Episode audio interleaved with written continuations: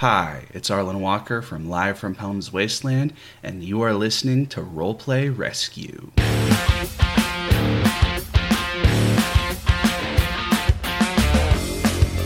Jay's gonna bring me back. Give me a plus one to attack. Oh, oh, oh, I want to come back to the dice. Whoa, oh, oh, oh, I think advice. I need a roleplay rescue. Oh yeah. I need a roleplay rescue. Oh yeah. Oh yeah. Hello, rescuers. My name is Che Webster, and this is Roleplay Rescue, the podcast about rediscovering our lost role playing hobby. This is the first in a fresh sequence of conversations I've been having with various friends within the role playing community. This episode features a chat about how to move from, for want of a better word, beer and pretzel style gaming towards something perhaps a little deeper, richer, and longer lived.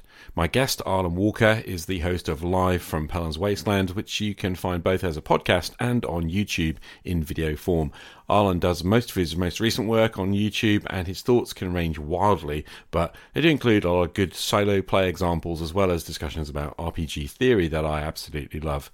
I'll put links to his stuff in the show notes. Big thanks up front to Arlen for coming onto the show. I hope you'll find it as interesting as I did.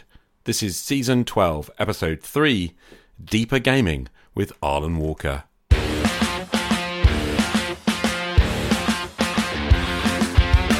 So, welcome today to Arlen Walker from Live from Pellam's Wasteland, um, a podcast that everybody should be listening to, even though he's gone on hiatus, and you should definitely check out his YouTube channel, even though I don't. Um, but Arlen, thank you for coming on today to have a little bit of chat with us. Yeah, yeah, happy to be here. We decided that we would have a bit of a natter about beer and pretzels gaming, kind of shifting that towards a more uh, deeper game. I think is the word that Yeah. we're using. So tell us a little bit about what we mean for starters. So for me, often it has to do with um, we might describe as kind of the the. I I hesitate to use purpose because that makes it sound so um, constructed and teleological that um, I don't think that's necessarily the certainly for me that's not how I think about um, the games that I run often is necessarily having the purpose but having a sort of um, perhaps goal is better or even I it's sort of a um a, a a way that you look at the game after it has happened maybe is the best way for for me to mm-hmm. think about it is the the sort of sensation after the game has concluded after you've played two or three or four hours or you know one of my buddies talked about running eight hour sessions of i think dark heresy and i mm-hmm. was you know amazed at the idea that you could do that but he's a really talented gm um kind of how do you how do you feel after the end of it almost is is kind mm-hmm. of a, a core thing for me when you're talking about sort of beer and pretzels versus this kind of um deeper is one way. I think also just kind of more intense is often a, a way that i think about it this idea that um it's kind of similar to like the sort of um, Aristotelian idea about tragedy that it's this kind of intense experience that you have while at the table involved and then afterwards there's this kind of release right? It's like mm-hmm. having like having been sick and getting gotten better or having you know exercised and being done that kind of relaxation of of tension that comes from having been in this kind of you know intense and focused space and and environment and mentality and then moving back into the real world and letting all that tension go that Mm. that's a, a sort of core element of this um sort of deeper and more intense type of gaming um and that beer and pretzels on the other hand i think about often you know the idea that you know if it's a game that you could um not miss out on anything while drinking three or four beers that's probably beer and pretzels right? That there's there's not necessarily you know much like you might say with like watching a movie or something right? That Mhm. there's some movies that you don't necessarily need to be totally sober to enjoy and there's some movies that you do need to be totally sober and paying attention right? Or um i think one of the big discussions online now is talking about second monitor content right? The idea of things that you have up I have two monitors, so I often have something on the second monitor. Um, and second monitor content is stuff that you don't necessarily need to pay that much attention to to get most of what's out of it. And so, like, they'll make TV shows where the characters will um, talk in this kind of very very artificial way that kind of recites what's happened recently in the show almost every scene so that if you're not paying very much attention you can still totally follow along with the story. If you're watching it directly it becomes very very strange and and very um it, it feels kind of weirdly um, pandering and, and almost childish. Like, don't the writers understand that I can keep track of what's happening?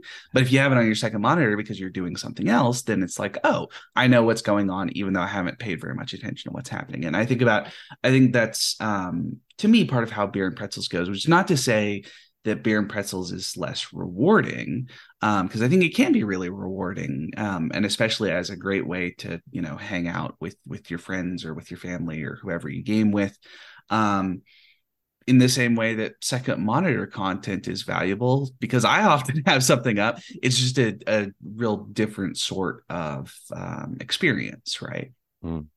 Yeah, I guess this all speaks to our goals, really. You know, in gaming. Yeah. And, um, I mean, for me, like the the more sort of beer and pretzely stuff is often a completely different set of kind of engagements that are going on.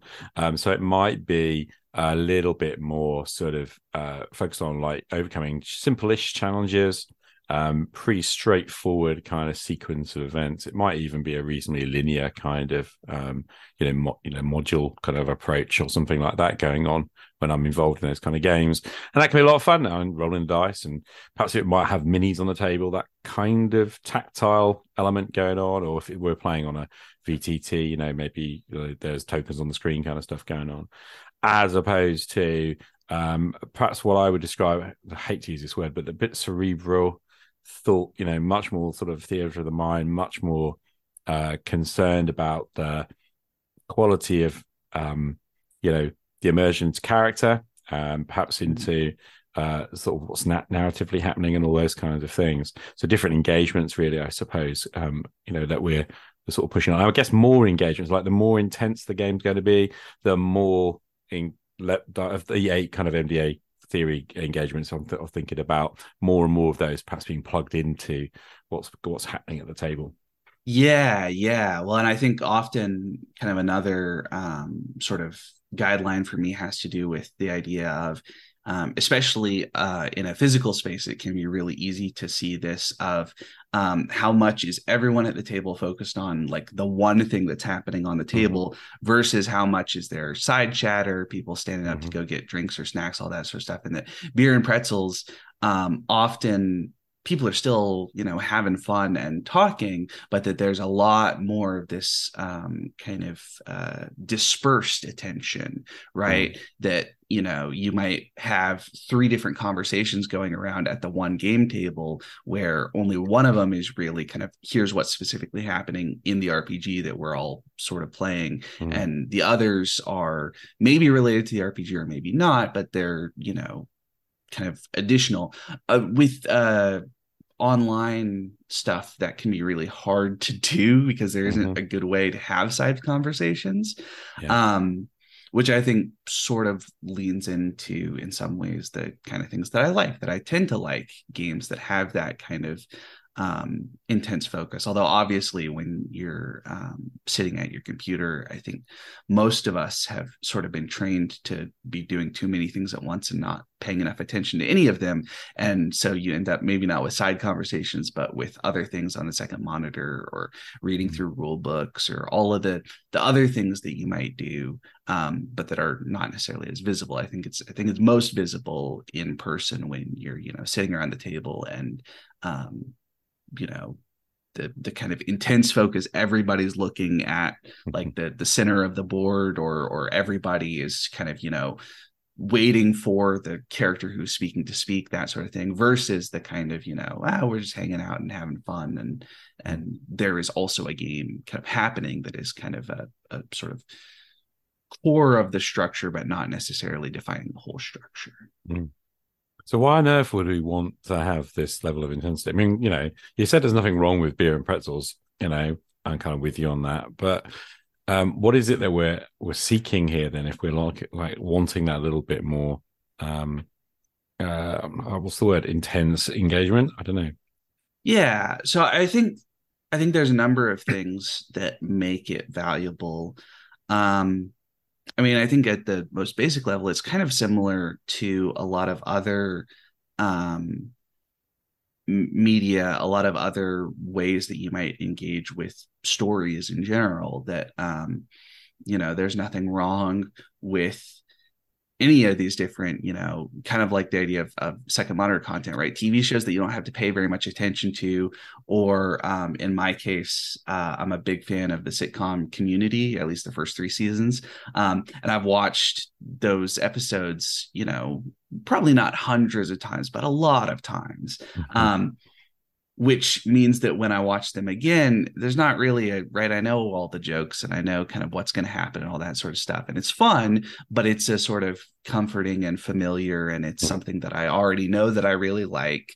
Um, doesn't, you know, challenge my uh, assumptions about the world or anything like that. And then there's other, you know, other things that you might watch that might do those things that might challenge your assumptions about the world that might, um, you know, really uh, intellectually or cerebrally kind of force you to come to terms with something, um, might challenge your kind of ethical assumptions, right? Mm. All sorts of different um, things that kind of go from just, you know, this is something that is, you know, entertaining and I'm not doing anything else, up to the kind of idea um, I think I think there's a tendency to interpret a lot of um, that kind of uh, more intense or or kind of greater as a general term um, material having this kind of didactic quality. The idea that um, well you know you you you know you read your horace so that that way you know what horace is getting on about. Um, i personally kind of push back against that in a lot of ways. Um, for me there's a, a kind of a, an inherent value that has to do with you know experiencing great works of art reading great works of literature all this stuff. And um, this is really sort of tied to um, so immanuel kant wrote three big critique books um, the critique of pure reason and the critique of practical reason and the critique of judgment. Um, they're three very very dense philosophical works um, that are worth checking out if you haven't but be prepared for just how dense they're going to be.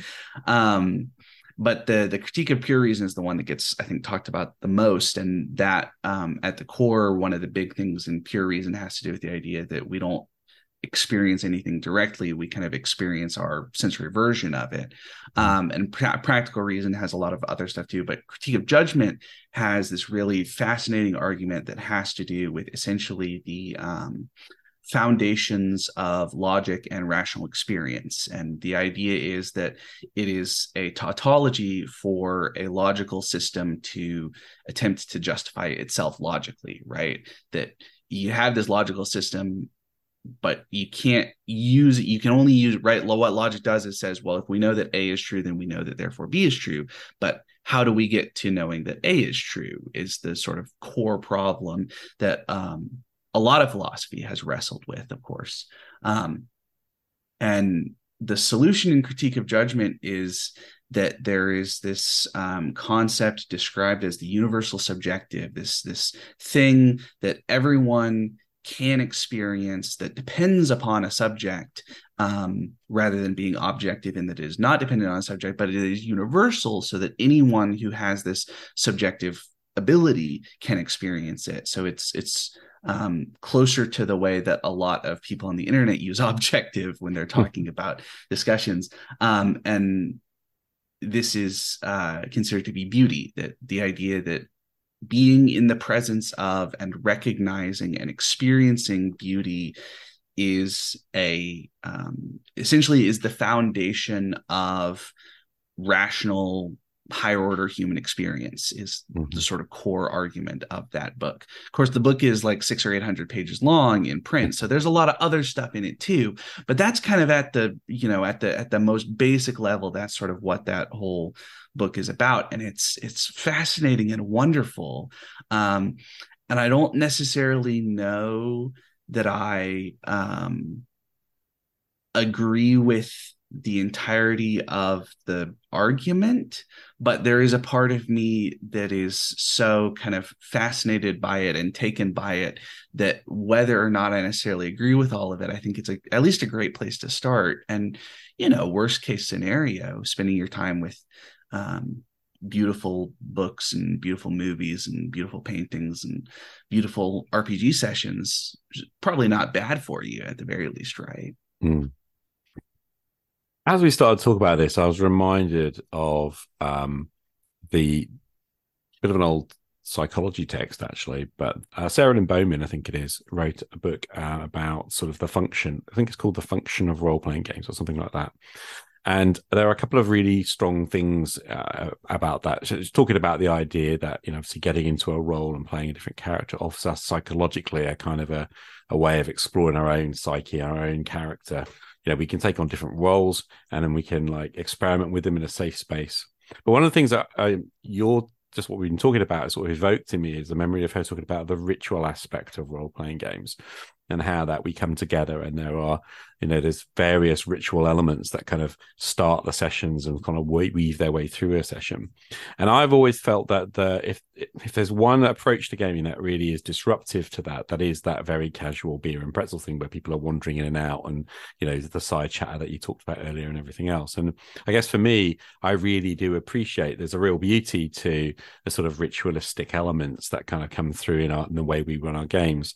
Um, and um, I don't know. It, it's like you said about beauty. There's there is genuinely um, this kind of uh, subjectively experienced, but hopefully shared sense of that in many very deep role playing game sessions. You know, um, not so much when I'm doing a kind of mega dungeon D and D bash with uh, BX or something, but certainly if we allow ourselves and uh, to sort of try something a little bit more um, perhaps a little bit more sophisticated. I don't know, um, but I think actually the the real key is it sort of builds over time, so that it is the repetition and it is the element of ritual and it is this sort of growing sense of the aesthetic that kind of comes through over time. Um, which of course is the biggest challenge of all with gaming, getting the same group of people together for a long period of time and kind of coming back to the same game is probably the hardest thing. Definitely. Well, and I think there's something, there's a, a kind of one of the things that I um, have sort of uh, recognized for myself is there's a there's a way in which um, the for lack of a better term, the nature of uh, a story changes as the telling grows, and I think for me, this often has to do with a um, comparison of uh, kind of uh, flexibility or um, backstory or the the concrete developments we might say that you know at the very beginning of the story right that the blank page has nothing concrete Mm. um, and then in role playing terms after the first session for the second session there's now concrete stuff that presumably we agree has happened in the world and is you Mhm. know sort of details to anchor onto um, with the second session, your sort of amount of concrete detail compared to your amount of sort of new creative material is different than once you get to the 10th session or the 100th session, right? By 100 sessions, you've got a ton of history that has been laid down within this world and presumably with this group, although not necessarily with the same group, Mhm. um, that has become sort of part of the texture of that um, sort of total experience, right?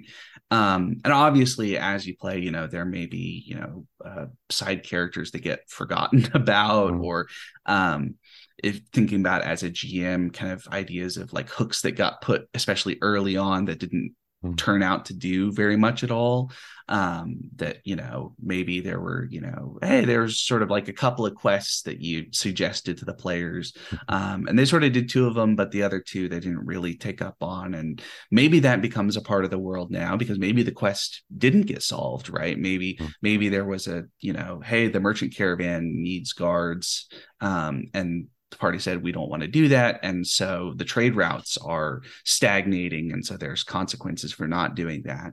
Um, but maybe there's not. Maybe maybe that's just you know the trade caravan got other guards because there are you know enough sort of random adventures in the world and there isn't really much that came out of that. Um, but i think that um, is really definitive of the way that campaigns grow over time um, and not just rpg campaigns i mean i think the a similar thing happens with like these kind of epic fantasy series right that mm. um, in like the first book of a, a long fantasy series or the first episode of game of thrones or something like that you have this kind of world that feels very very um not necessarily chaotic but kind of kind of flexible and undefined right? There's there's mm. so much potential of what could happen. And as things start to happen in the story that potential starts to kind of narrow down and we start to get the sense of well you know there are sort of other c- crazy things that could happen. But for the most part we kind of have some sense of well you know this character who we've met before if they're going to behave as they have behaved before they're probably going to behave in this way. And we have a sense of the kind of uh, stagnation of things is kind of a, a mm-hmm. negative way to put it. Um, I think the other way is the the sort of concreteness of things, right? That experiencing that world suddenly has this um, concrete element and and a predictable element um, that is really uh, a, I think a core thing that a lot of people get out of RPGs has to do with that um, that world experience right once the world becomes that kind of concrete place that feels like it's a, a real world or even not necessarily feels like it's a real world but feels like it's a world if that makes sense that mm-hmm. you know maybe it doesn't make sense that the orcs are able to grow enough food to support themselves in the dungeon but we like killing orcs so that's fun and this is just how this world works that sort of thing mm. um there's a, a real core element, but it also I think is a um, I think it can be an interesting, a really interesting dilemma um, that we see perhaps less so in RPGs as in kind of other forms of fiction. Um, I think about, for instance, like with uh, comic book storytelling, right? Many of these comic book characters, the famous ones at least, have lasted for a long time.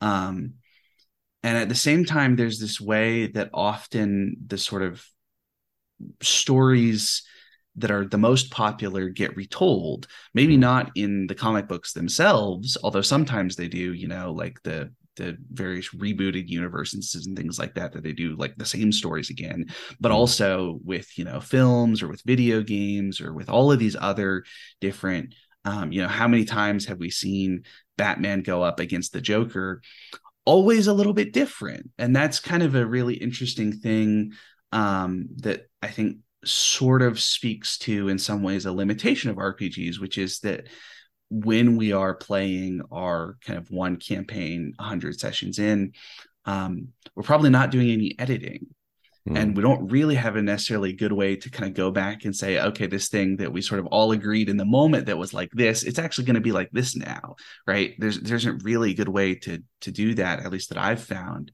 Um, and that what that means is that it's a little bit like those original comic runs where often um, you know the the sort of events that get summarized in a three hour movie took like a year's worth of comics or more and that's a, a very different experience and I, I, think that speaks in some ways to um, also what a lot of people who really like rpgs like is that they like that kind of um, hesitate to say you know you could describe it in terms of kind of soap opera right? That that there's always a new episode when you turn on the tv or or like a lot of tv shows um or of like medieval romance this idea that there's just this kind of story that continues right? And when you reach the end of one character's story there's another character to keep going. And i think that's a I think all of that really contributes to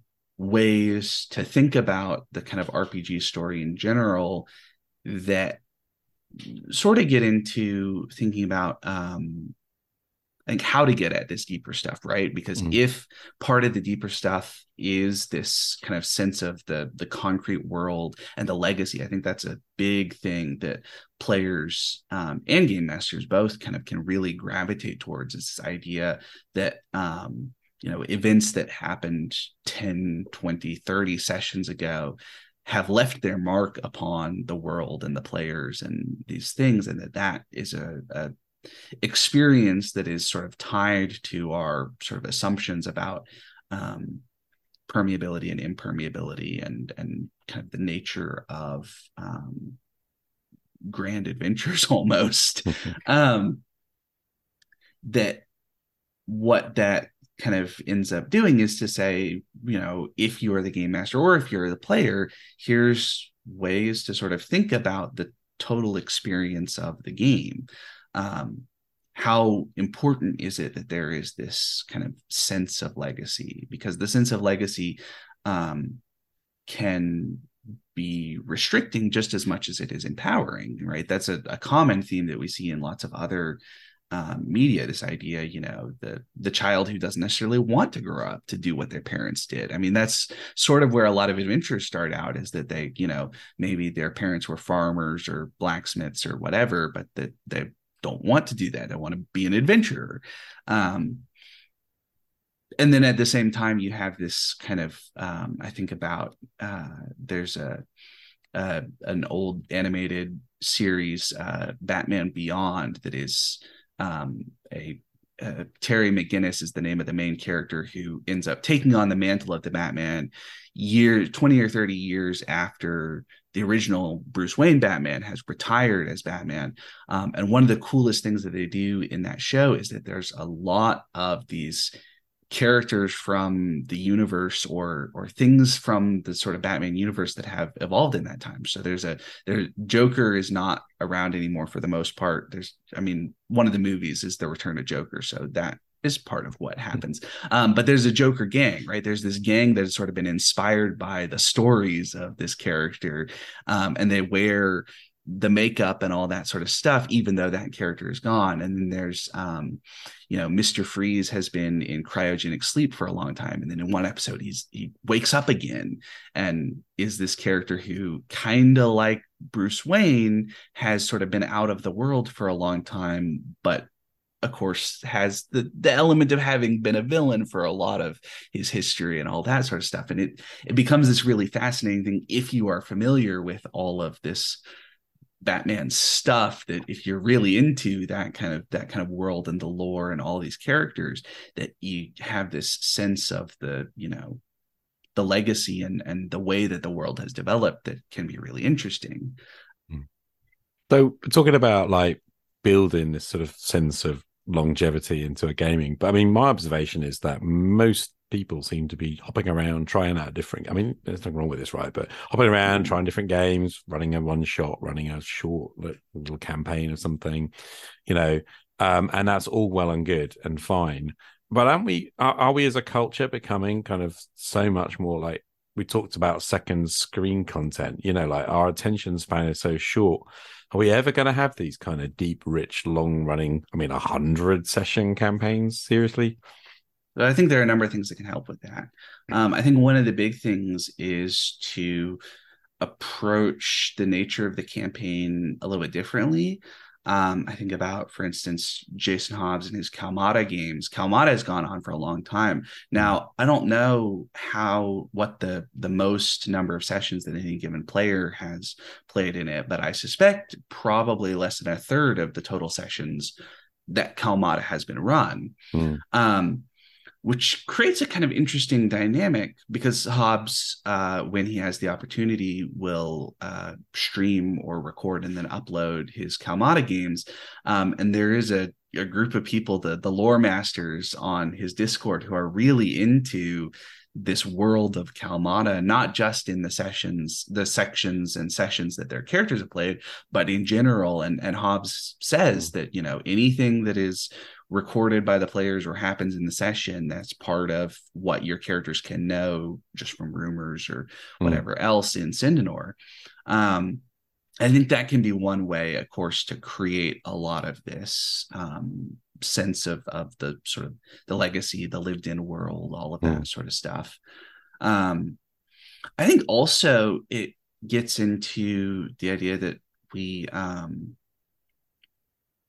we don't necessarily need all of the things that we think we do in a story to understand a story. And what i mean is that especially a um, a story that kind of is is really heavily tied to like the genre expectations of that genre we don't necessarily need everything that is associated with that genre or everything that we might think we would otherwise need to explain in order to have that sense of um, legacy or longevity. Um, the example that comes to mind is there's a um, a book series that I read in high school that I did not know when I picked up the the omnibus collection from the half price books that it was set in the Warhammer universe, um, but it actually is set in the old world and it's about the vampire counts. Um, and in the first book, one of the things that I thought was awesome is that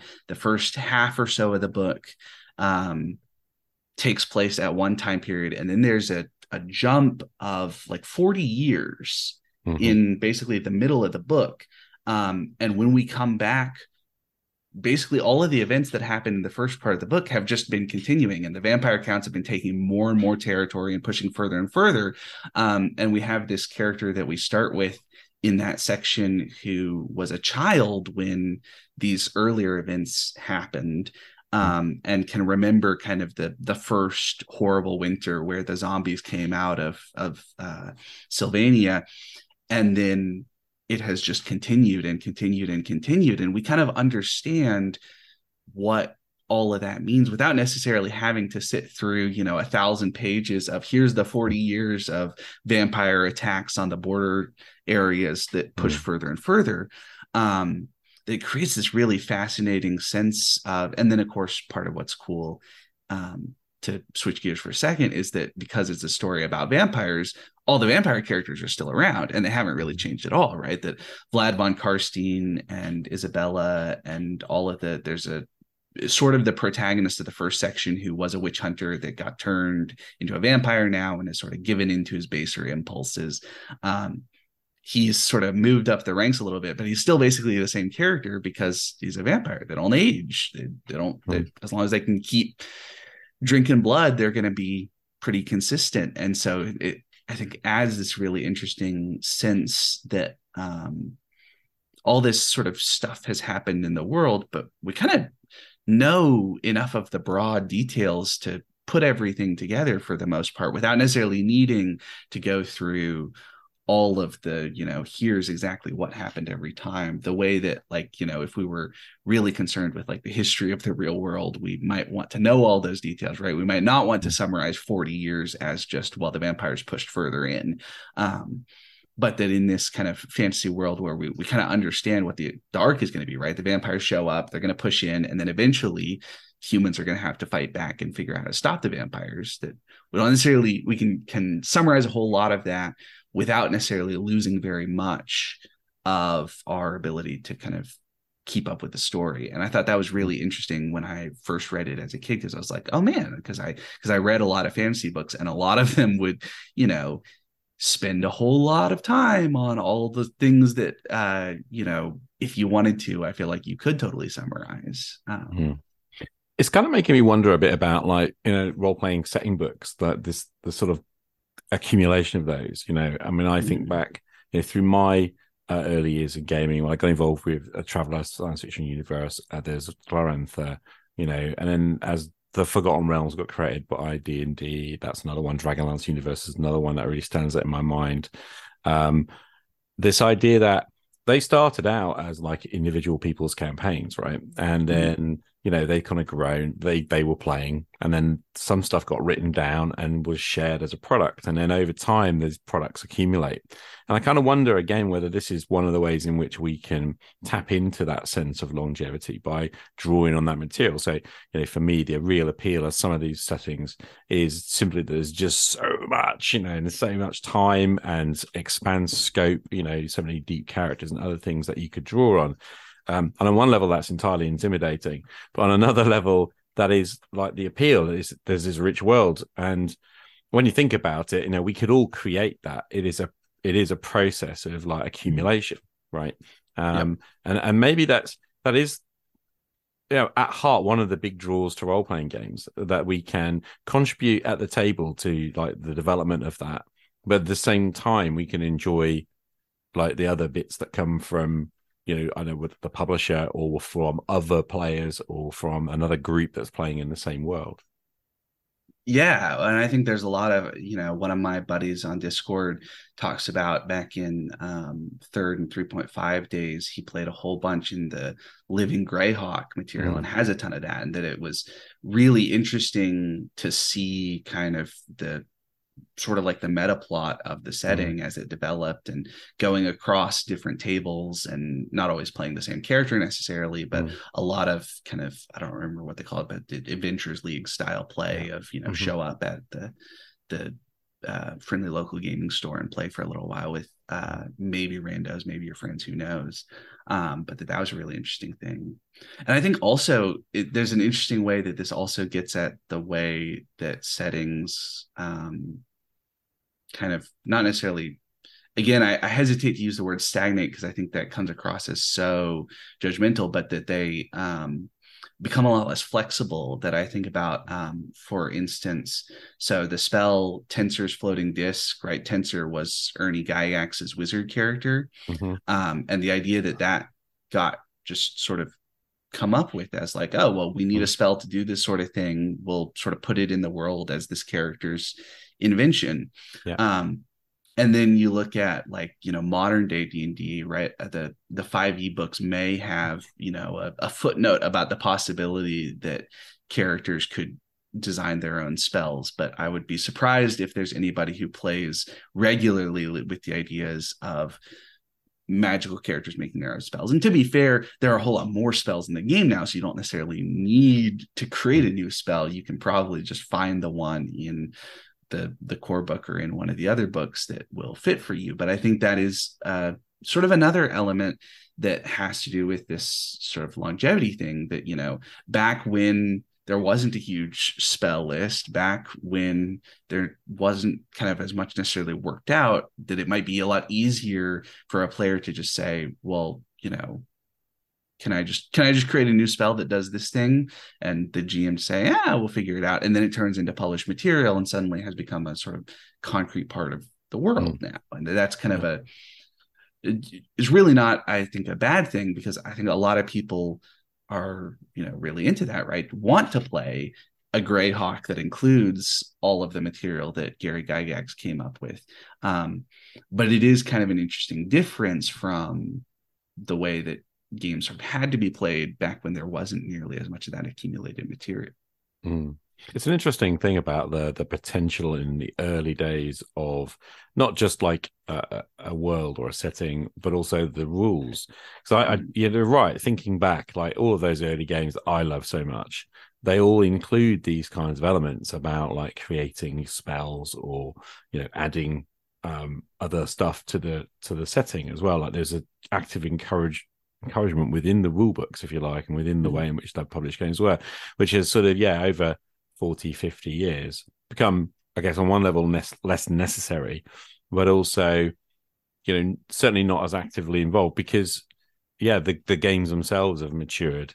The worlds that we've we've created have matured. And so yeah like you said there's an element of um it's becoming more rigid and fixed. Mhm. it's kind of fascinating. But of course if you are a, a gm who's wanting to create your own world and setting, um, one of the things that you can do is is loosen all of those bounds. You know, you can mm. you can just shake a loose all of the spells. Uh, you know, and, and say to yeah. yourself, well, what do I really want in my in my world, and what actually will be possible? And you can offer your players that opportunity to go create or add to or ask for uh, the things that they would like to see. Just kind of a, an interesting idea. Well, and there's a there's a sort of interesting version of that in um in the the Burning Wheel Gold core book. There's a thing that talks about um, magic in the setting versus magic among the player characters, and one of the the sort of basic concept is if you say that there aren't any more wizards in the setting what if or that there's one wizard in the setting what if the player character wants to play the last wizard? Mm-hmm. and what the book basically says is that's fine. And in fact that's awesome. That isn't that such a fun place to play with and to have so much and and sort of goes into the ethos of of burning wheel having to do with having you know characters making like ethical decisions and and coming up against their beliefs that isn't it great to have this character that has this kind of unique position in the world who therefore has all of these unique um, considerations that they may have to make that other people in this world don't necessarily have to.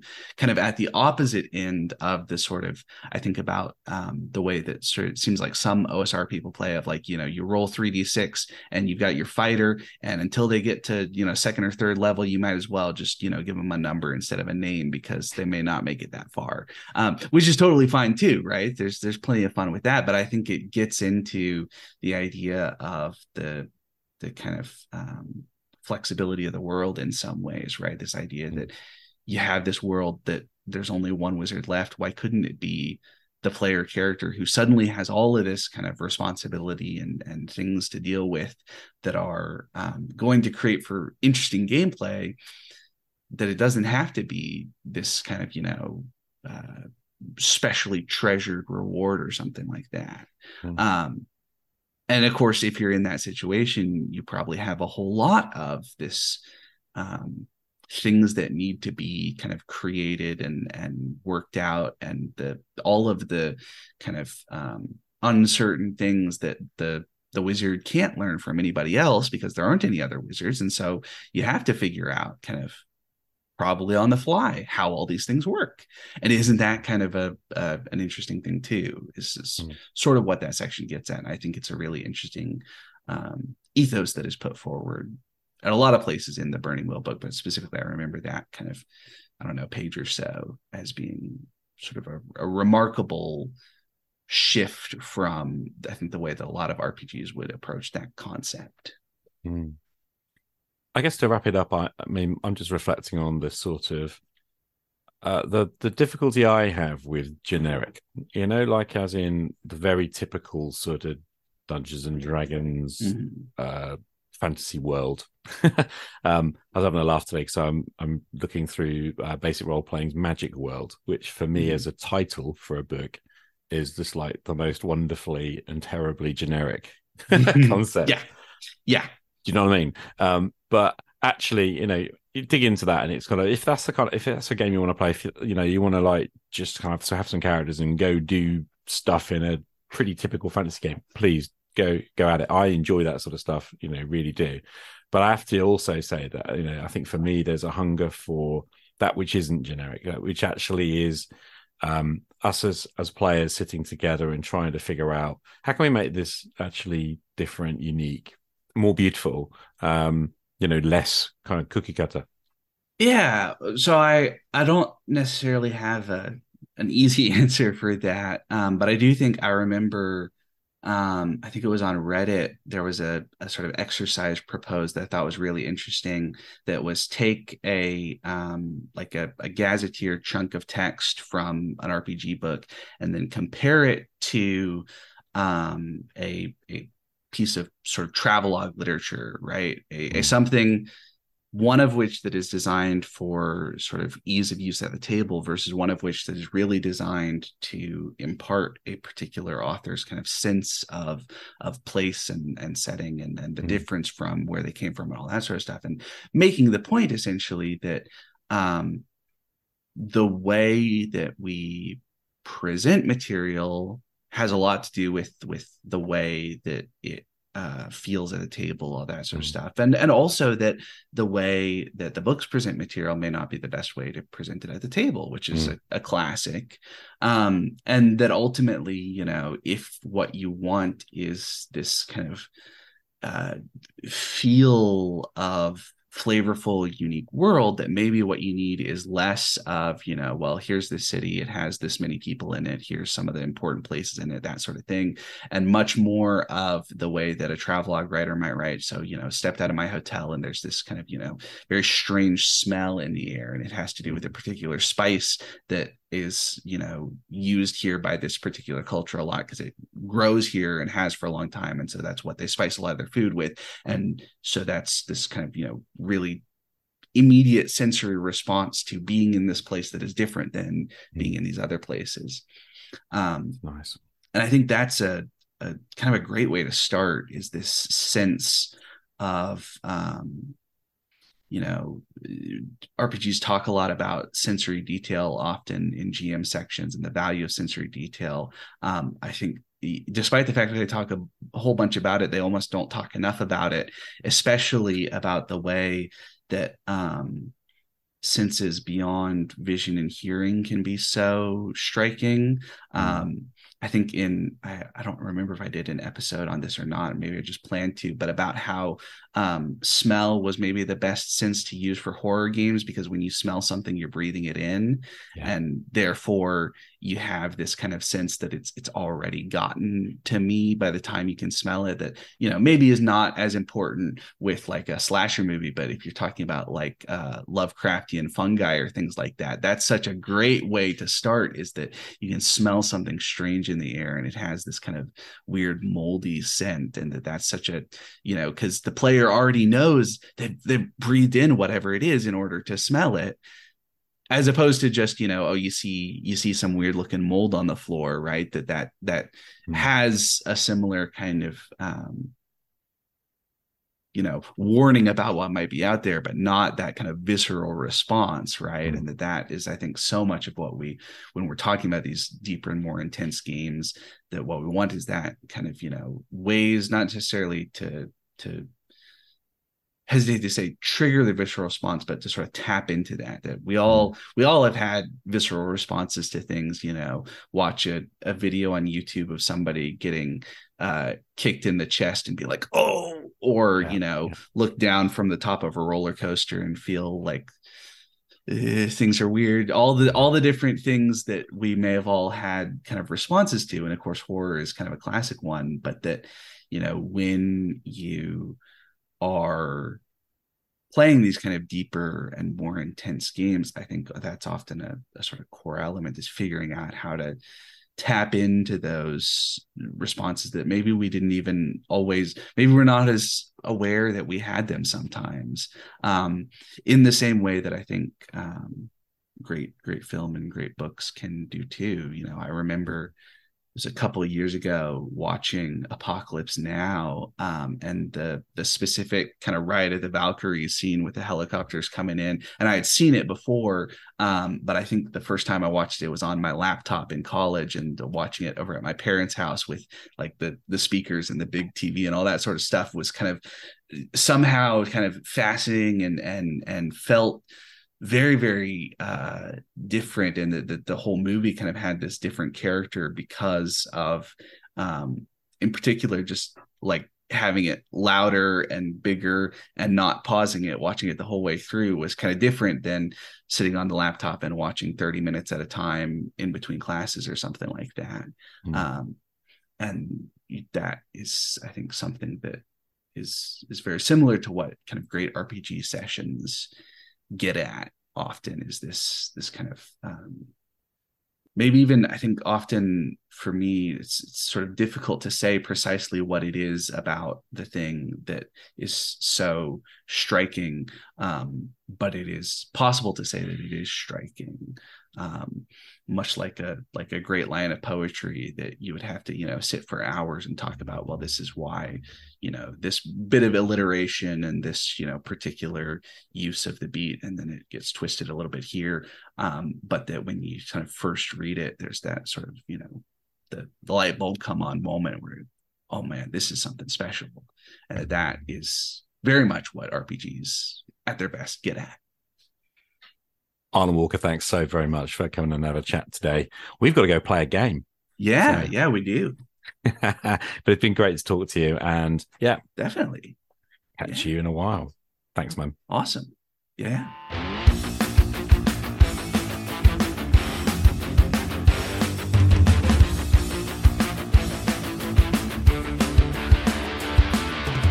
Thank you once again to Arlen, live from Pellam's Wasteland, for coming and sharing his thoughts. I'll stick the link to his podcast and YouTube channel in the show notes. Please do go and check them out. If you have any questions or comments, I'd love to hear from you. Call in via speakpipe.com slash roleplayrescue and leave a message. Thanks once again to all the Roleplay Rescue patrons who support the show through patreon.com slash rpgrescue. And thank you also to Jon from Tale of the Manticore for the Roleplay Rescue theme music. Most of all, thank you to you for showing up and listening. My name is Che Webster. This is Roleplay Rescue. See you again next time. Game on.